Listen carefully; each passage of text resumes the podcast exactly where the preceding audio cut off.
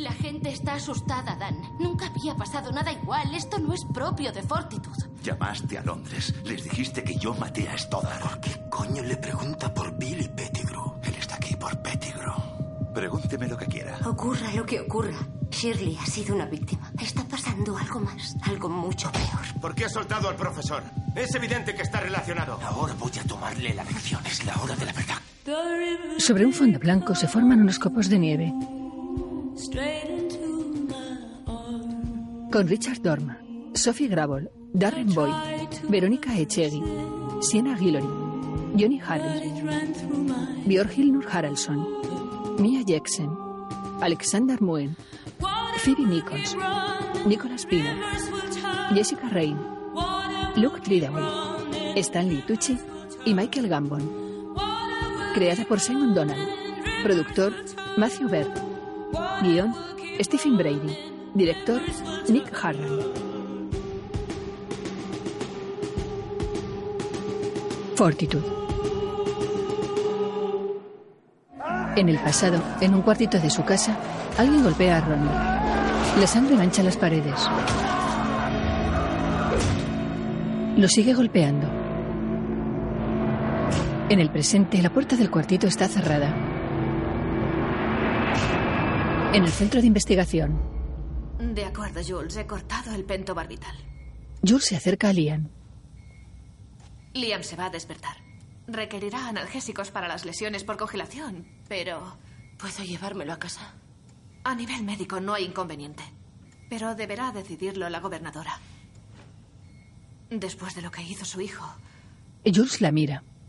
Dios sabe qué decidirá. En el despacho, Un niño mata a un desconocido. Una mujer joven ataca a su propia madre. Lo peor es que el asesino está en tu casa, viendo la televisión y comiendo contigo, tumbado a tu lado en la cama por las noches y puede atacarte sin ninguna razón.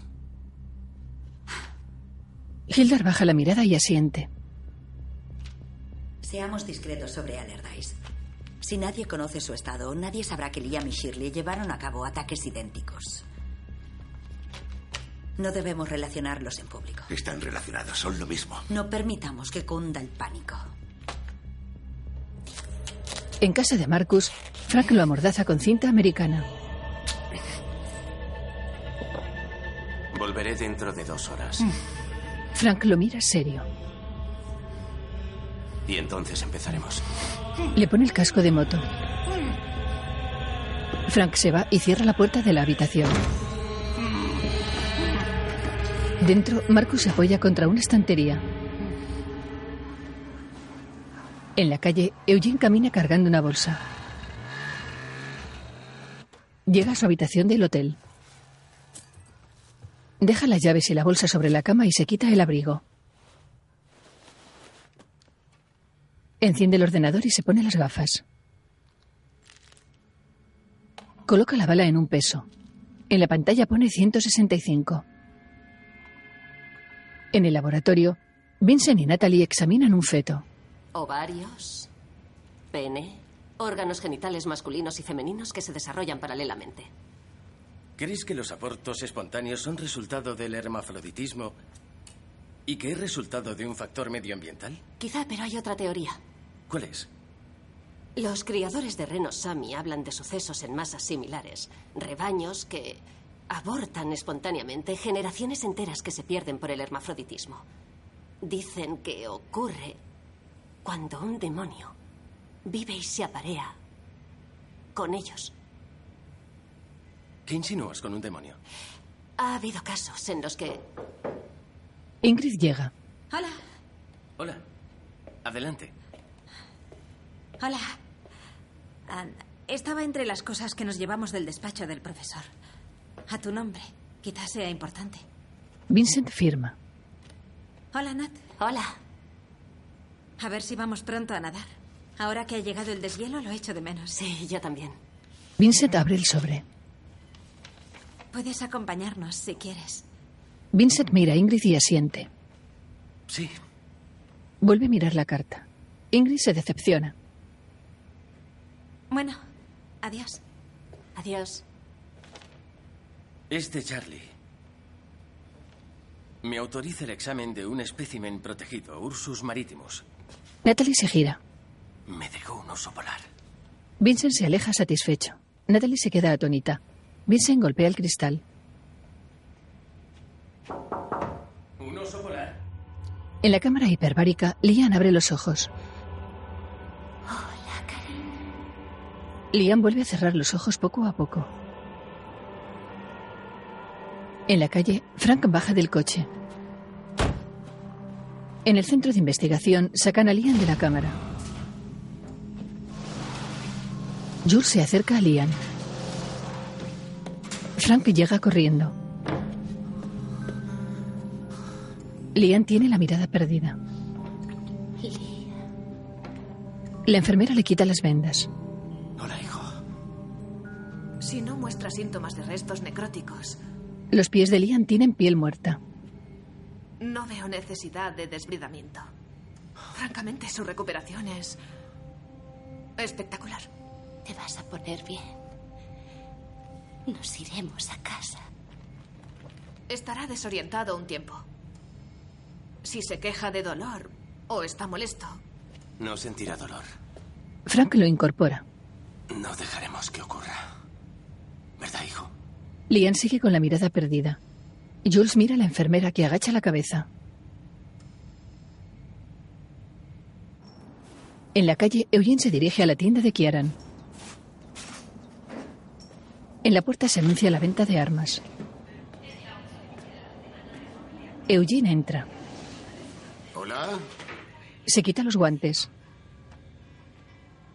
Se adentra en la tienda.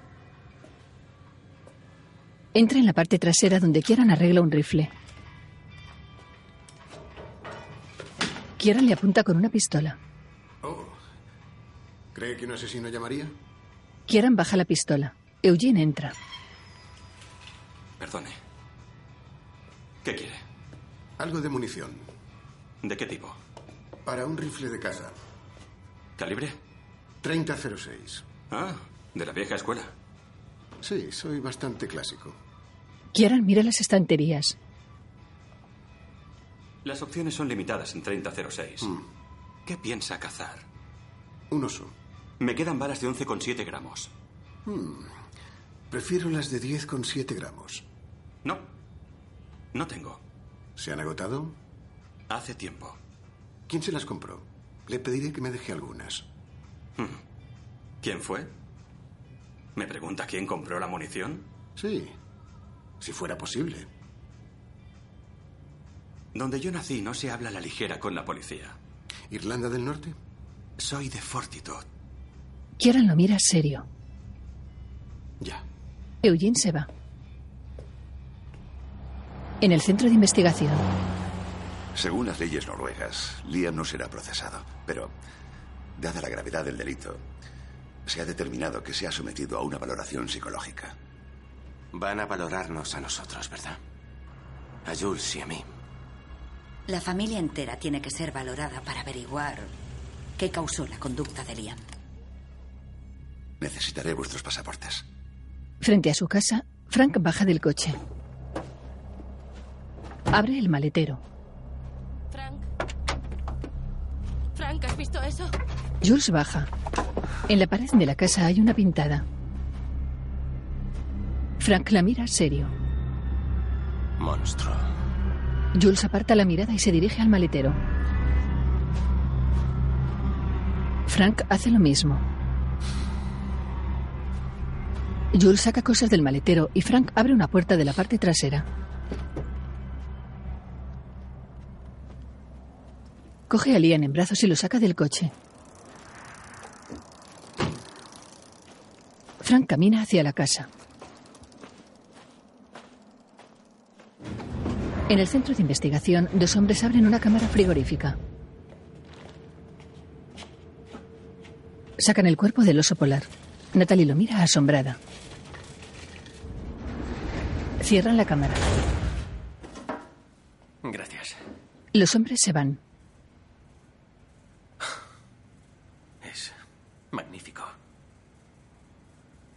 Lo mató otro oso. Un macho adulto. Para comérselo. Natalie observa la cabeza del oso. Vincent la mira pícaro y presiona el vientre del oso.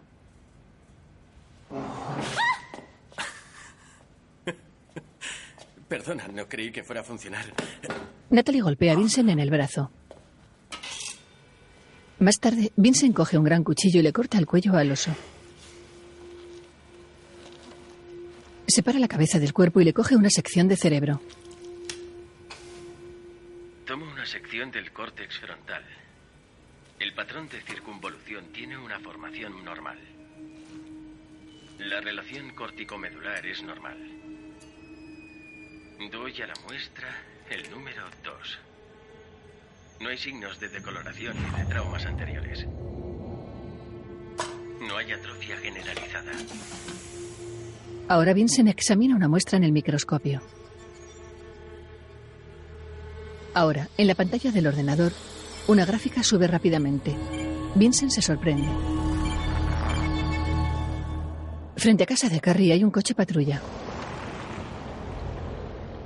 En su habitación, Carrie lee un libro. Fuera. Quiero saber qué será de Carrie si no encuentran a su padre. Bueno, no tiene más familiares en el pueblo, así que buscaré una familia que la pueda acoger. No. Yo la cuidaré. ¿Lo harías? Tiene diez años. Necesita estar en su casa. Necesita dormir en su cama. Y no puede estar sola. Así que me quedaré aquí. Y cuidaré de ella. Creo que estará bien. Yo también. Se miran a los ojos.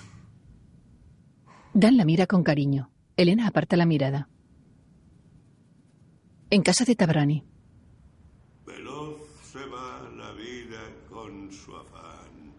Sus glorias, sus sueños pasarán. Mudanza y muerte veo en derredor. Henry se afeita. Siempre tu gracia me de menester. Henry baja la mirada y asiente. Ahora coloca guantes en una estantería. ¿Qué otro guía hallaré? Coloca un Walkman. ¿Qué otro puede al tentador vencer? Ahora coge una cámara de fotos, alza la mirada y sonríe levemente. Cubre la cámara con una tela y la guarda. En la mochila también guarda unos cassettes y un frasco de medicina. Ahora llena una petaca. Pega un trago. Cierra la petaca y vacía el resto de la botella en un termo. Ahora coge el tupilac y lo mete en una bolsa. Ahora coge otra tela y la despliega. Dentro hay un arma. Henry la examina y la vuelve a envolver. ¿Qué otro guía amante encontraré? En sombra y sol, Señor, conmigo estés. Frente al espejo, Henry se acaba de afeitar. En casa de Jules. Toma esto, cariño. Intenta que Liam coma. Liam no la mira. Jules deja el tenedor y se lleva la mano a la frente. En la calle, Henry aparca en casa de Liam. Baja del coche con una bolsa en la mano. Se fija en la pared. La pintada queda diluida. En la puerta. Hola. He traído algo para Liam. ¿Ya está en casa? Jules asiente y entran. Hola. Henry se sienta. Tu madre me ha dicho que te gustan mis fotografías. Iba a traerte una, pero se me ocurrió una idea mejor. Verás, este pequeño tiene mucho poder. Es un tupilac. Liam no lo mira. Henry mueve el tupilac. ¿Eh? Lian lo mira y sonríe. Lian acerca la mano tímidamente. Henry se la coge. Le ayuda a coger el tupilac. Dios mío. Henry se levanta y le acaricia la cabeza a Lian. Henry asiente a Jules y se aleja de Lian. Jules se acerca a Henry. Creo que está pasando algo muy grave en este lugar. Será mejor que me vaya. Y usted debería irse. Se marcha. Adiós. Henry le da un beso en la mejilla y se va. Adiós. Henry, Henry se para y se gira. le hablaré a Liam de usted. Gracias. Henry avanza hacia la puerta.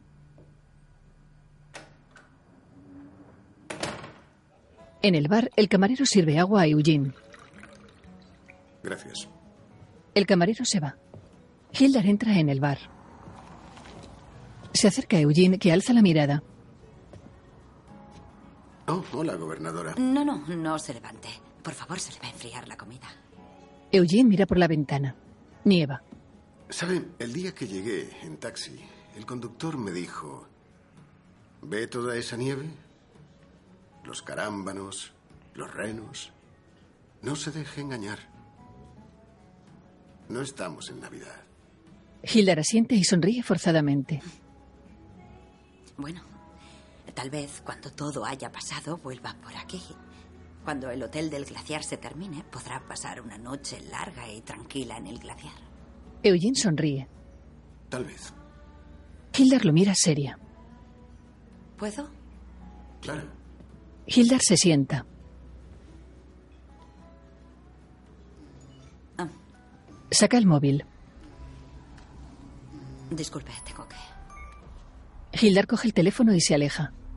En el centro de investigación, El profesor Stoddard me contrató para que investigase los efectos de la contaminación y de toxinas medioambientales en superdepredadores.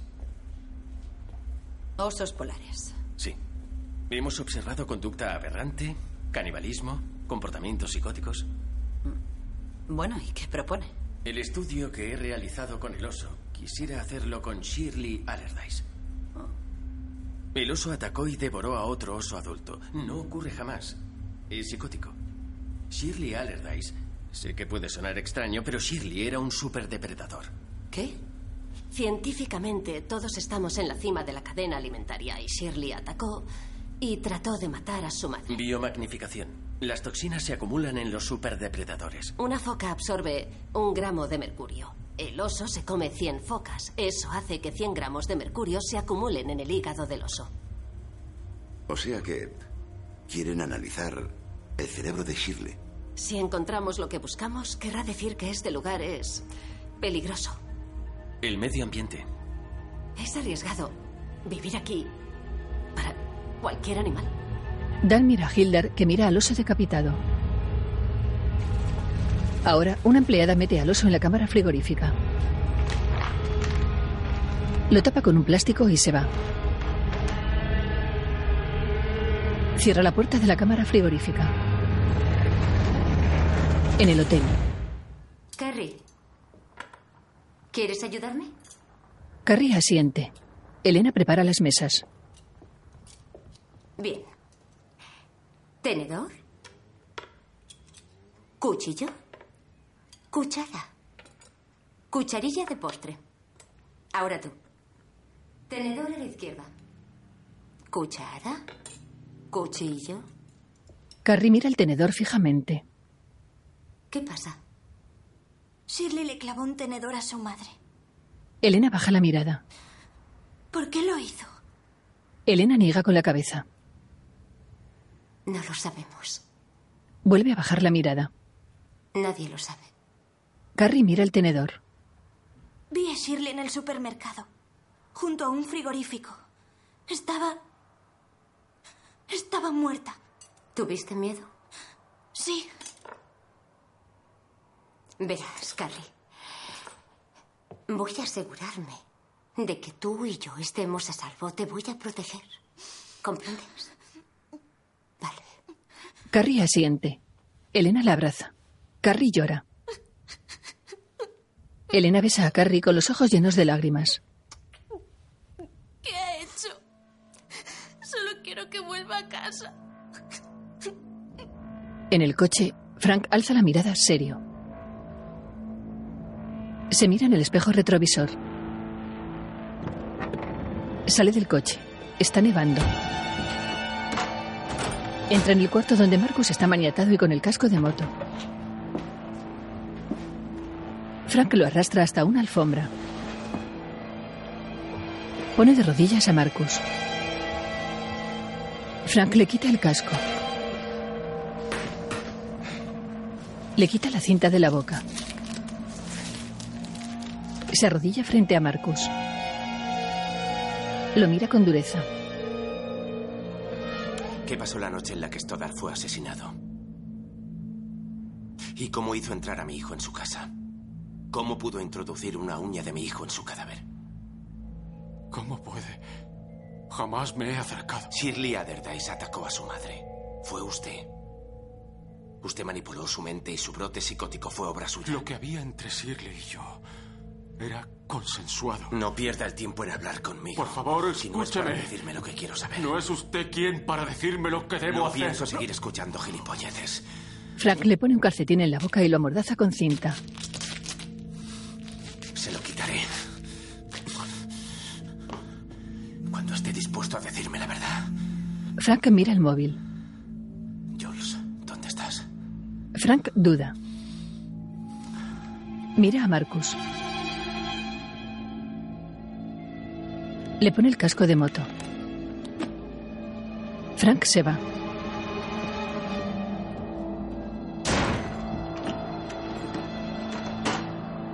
Marcus se queda de rodillas sobre la alfombra. Frank sale de la casa. Se aleja de la puerta. En el edificio de la comisaría, Eugene avanza por un pasillo. Se para frente a una puerta. La abre, mira para todas partes y enciende la luz. Hay estanterías con cajas y documentos. Contra la pared hay rifles. Eugene mira un listado. Alza la mirada y localiza la caja del caso de Pettigrew. Eugene saca unos documentos de la caja.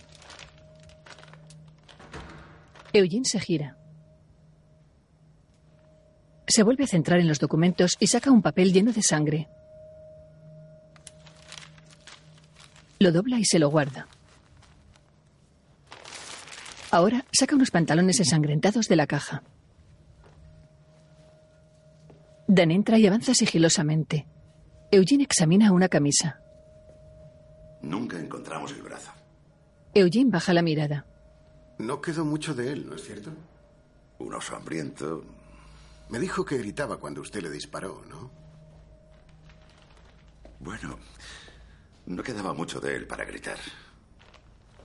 ¿Qué está buscando? Respuestas satisfactorias a preguntas extraordinarias. ¿Qué preguntas? Eugene se gira. Bueno, hacía 17 grados bajo cero y con el viento la sensación térmica sería de 10 grados menos cuando Bill Pettigrew salió del pueblo. Era un geólogo veterano, con años de experiencia sobre el terreno. Me gustaría saber cómo recorrió 11 kilómetros en mangas de camisa sin morir congelado. Me gustaría saber por qué no llevaba su rifle. Y me gustaría saber por qué cambiaron el suelo de su habitación. Eugene sonríe. Dan también y baja la mirada. Tiene que asumir que hay cosas que nunca comprenderemos. Usted me confesó que le disparó mientras le despedazaban. Sí. Dan lo mira fijamente. Eugene asiente. Eugene se dirige a la puerta y se para junto a Dan. ¿De qué calibre era su rifle? Dan lo mira. Todas las armas de la policía son del mismo calibre. Sí. Lo sé. Eugene frunce el ceño y se va satisfecho. Dan baja la mirada. En el despacho de Hildar. Bien, Hildar, esto se acabó. Ahora vas a escucharme. No seguirás ignorándome más tiempo. De acuerdo. ¿De acuerdo? Empezaré yo. Se miran fijamente. Te quería muchísimo. Eric la mira serio. Eras divertido, inteligente y cariñoso. Eras el hombre al que deseaba y tú me deseabas a mí. No podía ser más feliz. Hildar lo mira triste. Pero aquel hombre jamás habría hecho lo que tú hiciste. Y no es que no pueda perdonarte, es que ya no eres aquel hombre. Eric baja la mirada. Desapareció. Eric la mira. Hildar lo mira con los ojos vidriosos. Eric se va.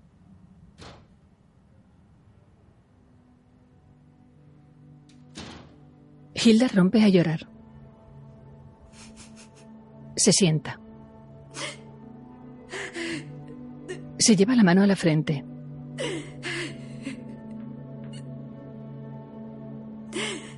Se seca las lágrimas. En el centro de investigación, Vincent y Natalie sacan un cuerpo de la cámara frigorífica.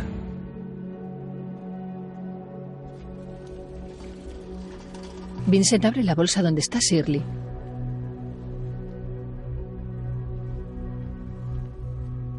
Ahora colocan el cuerpo de Shirley en la mesa.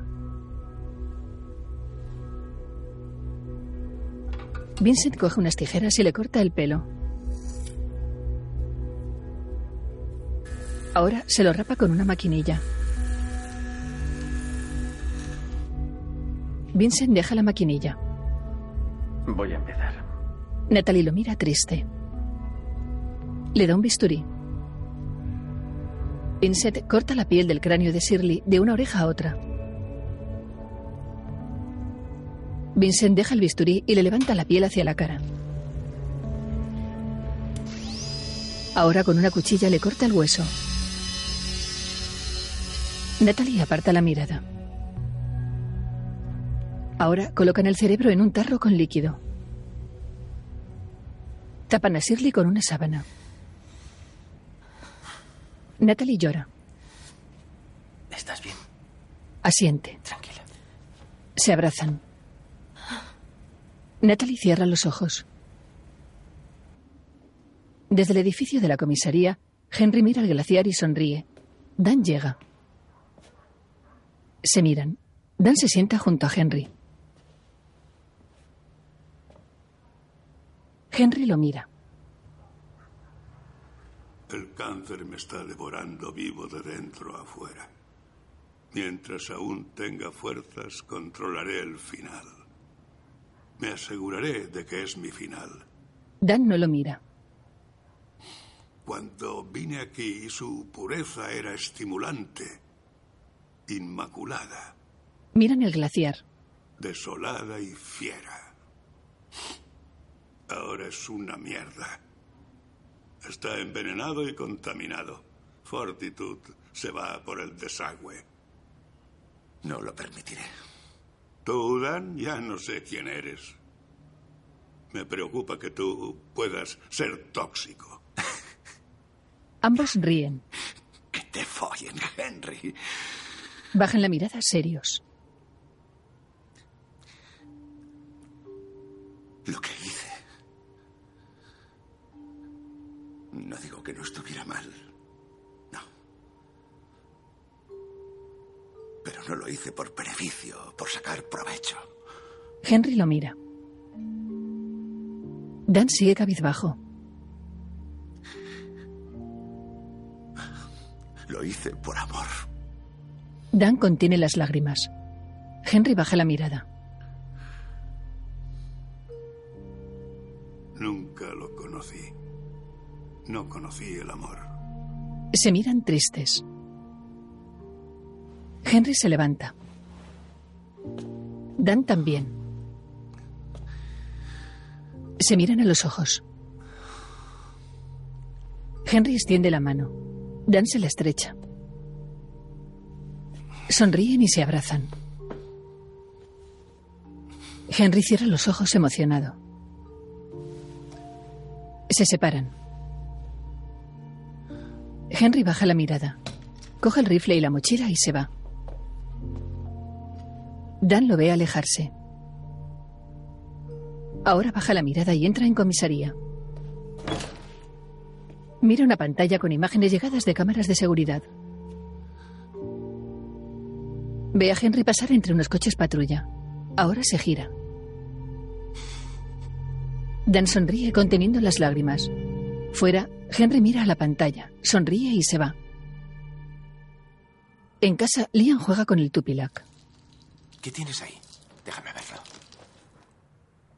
¿Qué es esto? Frank, déjalo. ¿Qué es, Jules? ¿De dónde ha salido? Le gusta. Frank se lo coge. No, no, no. Déjame verlo. Vamos, vamos. No, no, no. ¡Mierda! ¡Mierda! Cálmate. Sale sangre. ¿Qué coño es esto, Jules? ¿De dónde cojones ha salido? Frank rompe el Tupilac. He cambiado de idea, no quiero que estés aquí. ¿Crees que él mató a Stoddard? No aceptas lo que hizo porque sabes que fue culpa tuya. Frank la mira serio y se va. Frank sale de casa. Baja la mirada. En casa de Tabrani, Eugene llega. Hay un recibo. Cazó algo en el glaciar que quería que le preparara. Anda por aquí. ¿Le dijo Pettigrew alguna vez por qué estaba aquí? Es posible. Bueno, ¿se lo dijo o no? Tabrani coge una caja. No me acuerdo. Está bien. Tabrani abre la caja y saca una liebre. Eugene la coge. ¿Esto es lo que quería que le disecara? Es una liebre ártica. Un hermoso animal. Hasta tienen sentido del humor. Eugene deja la liebre. Tabrani se lleva la caja. Eugene avanza por la casa. Era un geólogo que vino a Fortitude en busca de algo valioso. De un tesoro. ¿Le habló alguna vez de ello? No, que yo recuerde. Eugene ve el tubo y la aguja. ¿Henry se ha extraído sangre? No sé qué hace. Está enfermo. Muy enfermo. No me entrometo en sus cosas. Eugene mira a su alrededor. ¿Cuándo va a volver? Me gustaría hablar con él. Tabrani lo mira serio. Eugene coge unas pastillas. Verosofin. Mira a Tabrani. No va a volver, ¿verdad? Tabrani lo mira y hace una pequeña mueca. En el glaciar, Henry conduce una moto de nieve. Avanza sobre la nieve. Desde lejos, Henry es un punto diminuto. En Fortitude, Eugene llega a casa de Henry y llama a la puerta.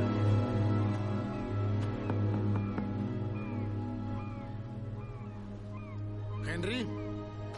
En el glaciar, Henry deja el rifle sobre la nieve y se baja de la moto.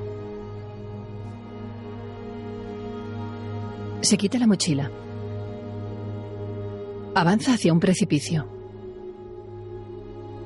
Alza los brazos.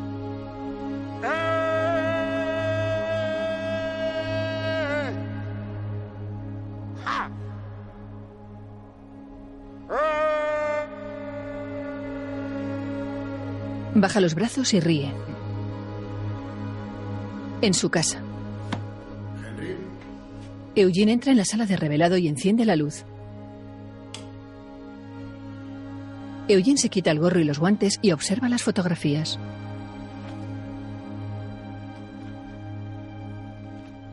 En el glaciar, Henry coloca una alfombra sobre la nieve.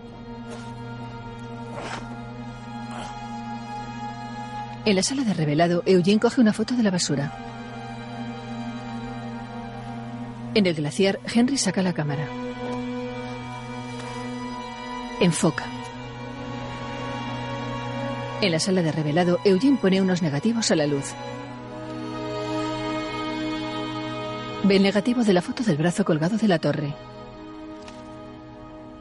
En el glaciar, Henry se lleva la cámara al pecho. En la sala, Eugene revela la foto. En el glaciar, Henry mira al vacío. En la sala de revelado, Eugene saca la foto del líquido. Observa el brazo colgado de la torre metálica frunciendo el ceño.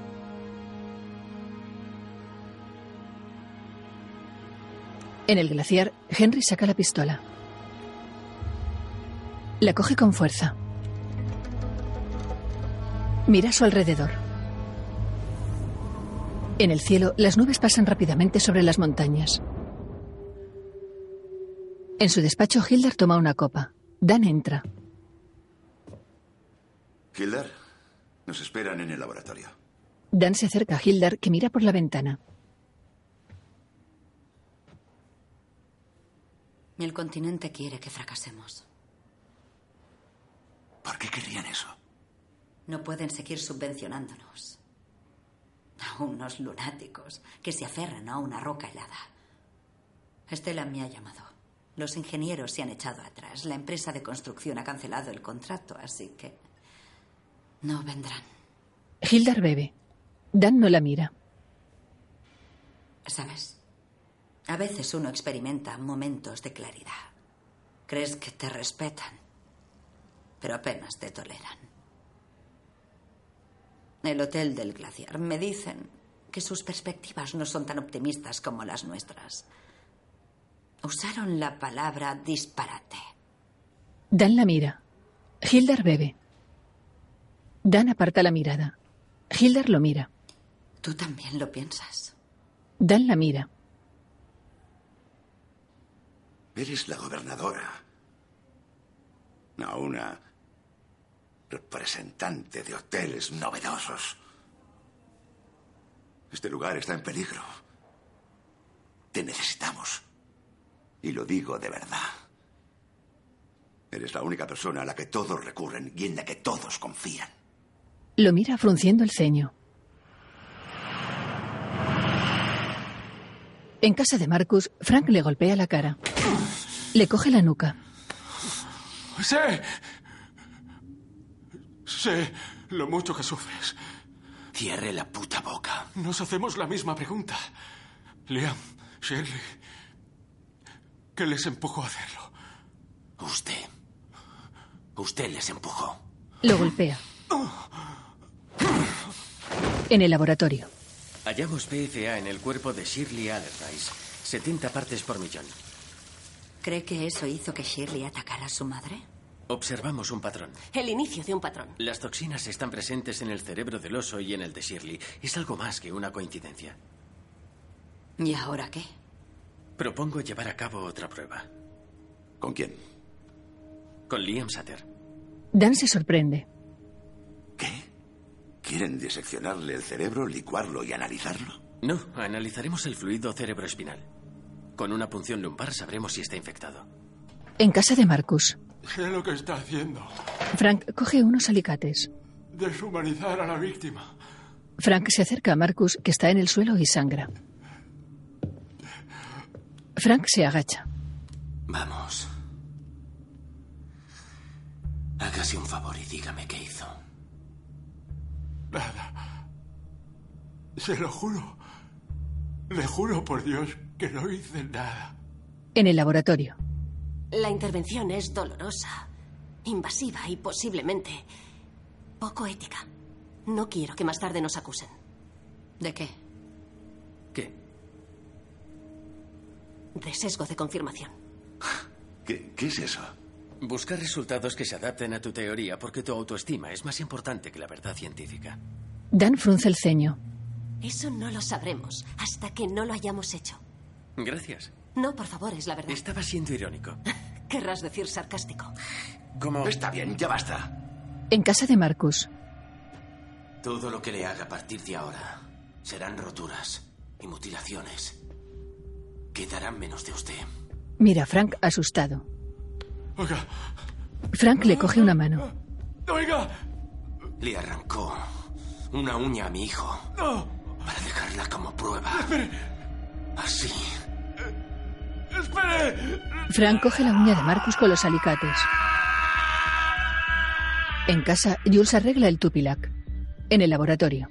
Hablaré con los padres del niño y si dan su consentimiento, seguirán adelante. Hildar y Dan se van. En casa de Marcus.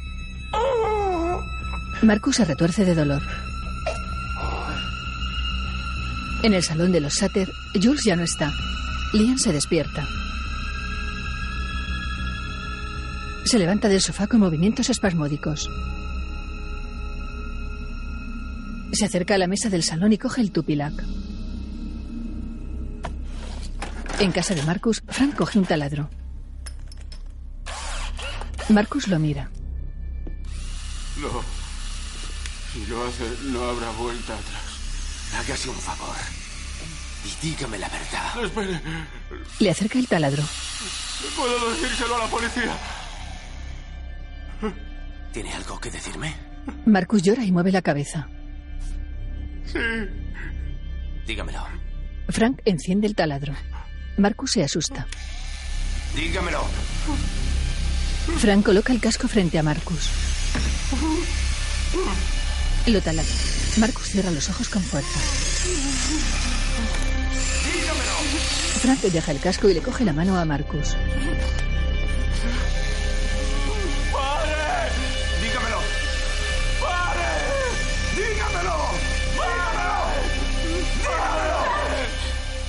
Dios mío. Si no averiguamos la verdad, nos quitarán a Liam. Apaga eso. Frank obedece. Jules lo mira seria. Mira en qué estado estás. Frank deja el taladro. Jules se agacha frente a Marcus. Mira cómo estáis los dos. Toda esta sangre y este desastre. Todo este dolor. Jules mira a Frank. No lo queremos, ¿verdad? Marcus baja la cabeza. Jules se acerca a Frank. Así no ayudas a Liam, ¿no? ¿Eh? Te necesita, Frank. Necesita que seas fuerte. Necesita admirar a su padre. Frank llora. Eres un buen padre. La mira. Un buen hombre, Frank. Nunca harías daño a Liam, ¿verdad? Nunca harías daño a nadie. Jules mira a Marcus. Frank mira a Jules que se acerca a Marcus. Marcus se sobresalta. Jules le quita la cuerda que le ata las manos.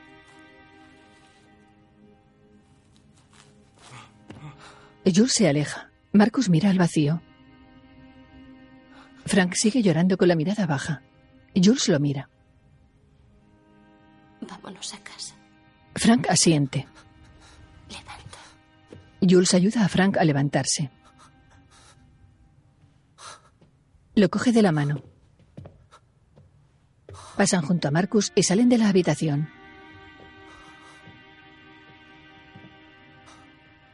Marcus se queda en el suelo inmóvil mirando al vacío.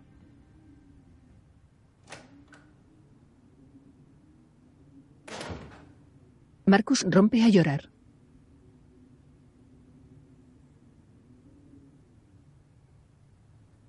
Llora tembloroso.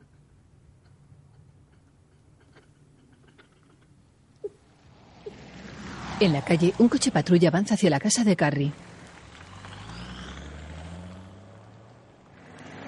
Dan para el coche. Mira hacia la casa. A través de la ventana ve a Elena que se gira y lo ve. Se miran serios. Dentro, Dan saca una bolsa.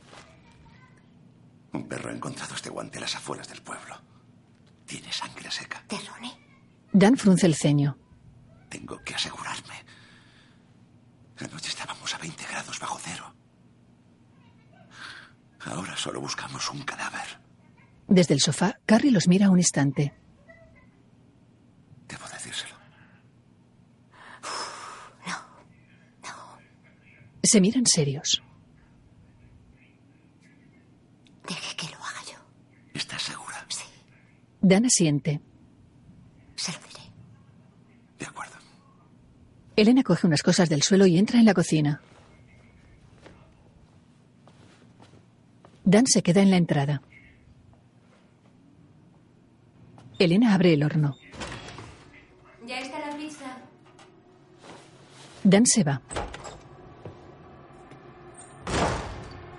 Venga, solo es una pizza. No te va a. En el cuartito, la luz se cuela por debajo de la puerta.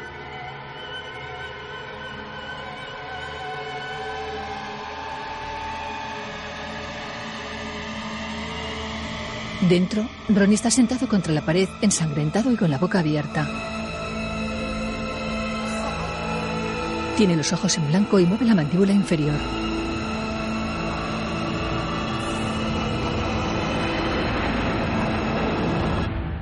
Próximamente. Puede propagarse algo así. Sangre, saliva, estornudos, toses. Pero ¿puede un virus causar este tipo de conducta psicótica?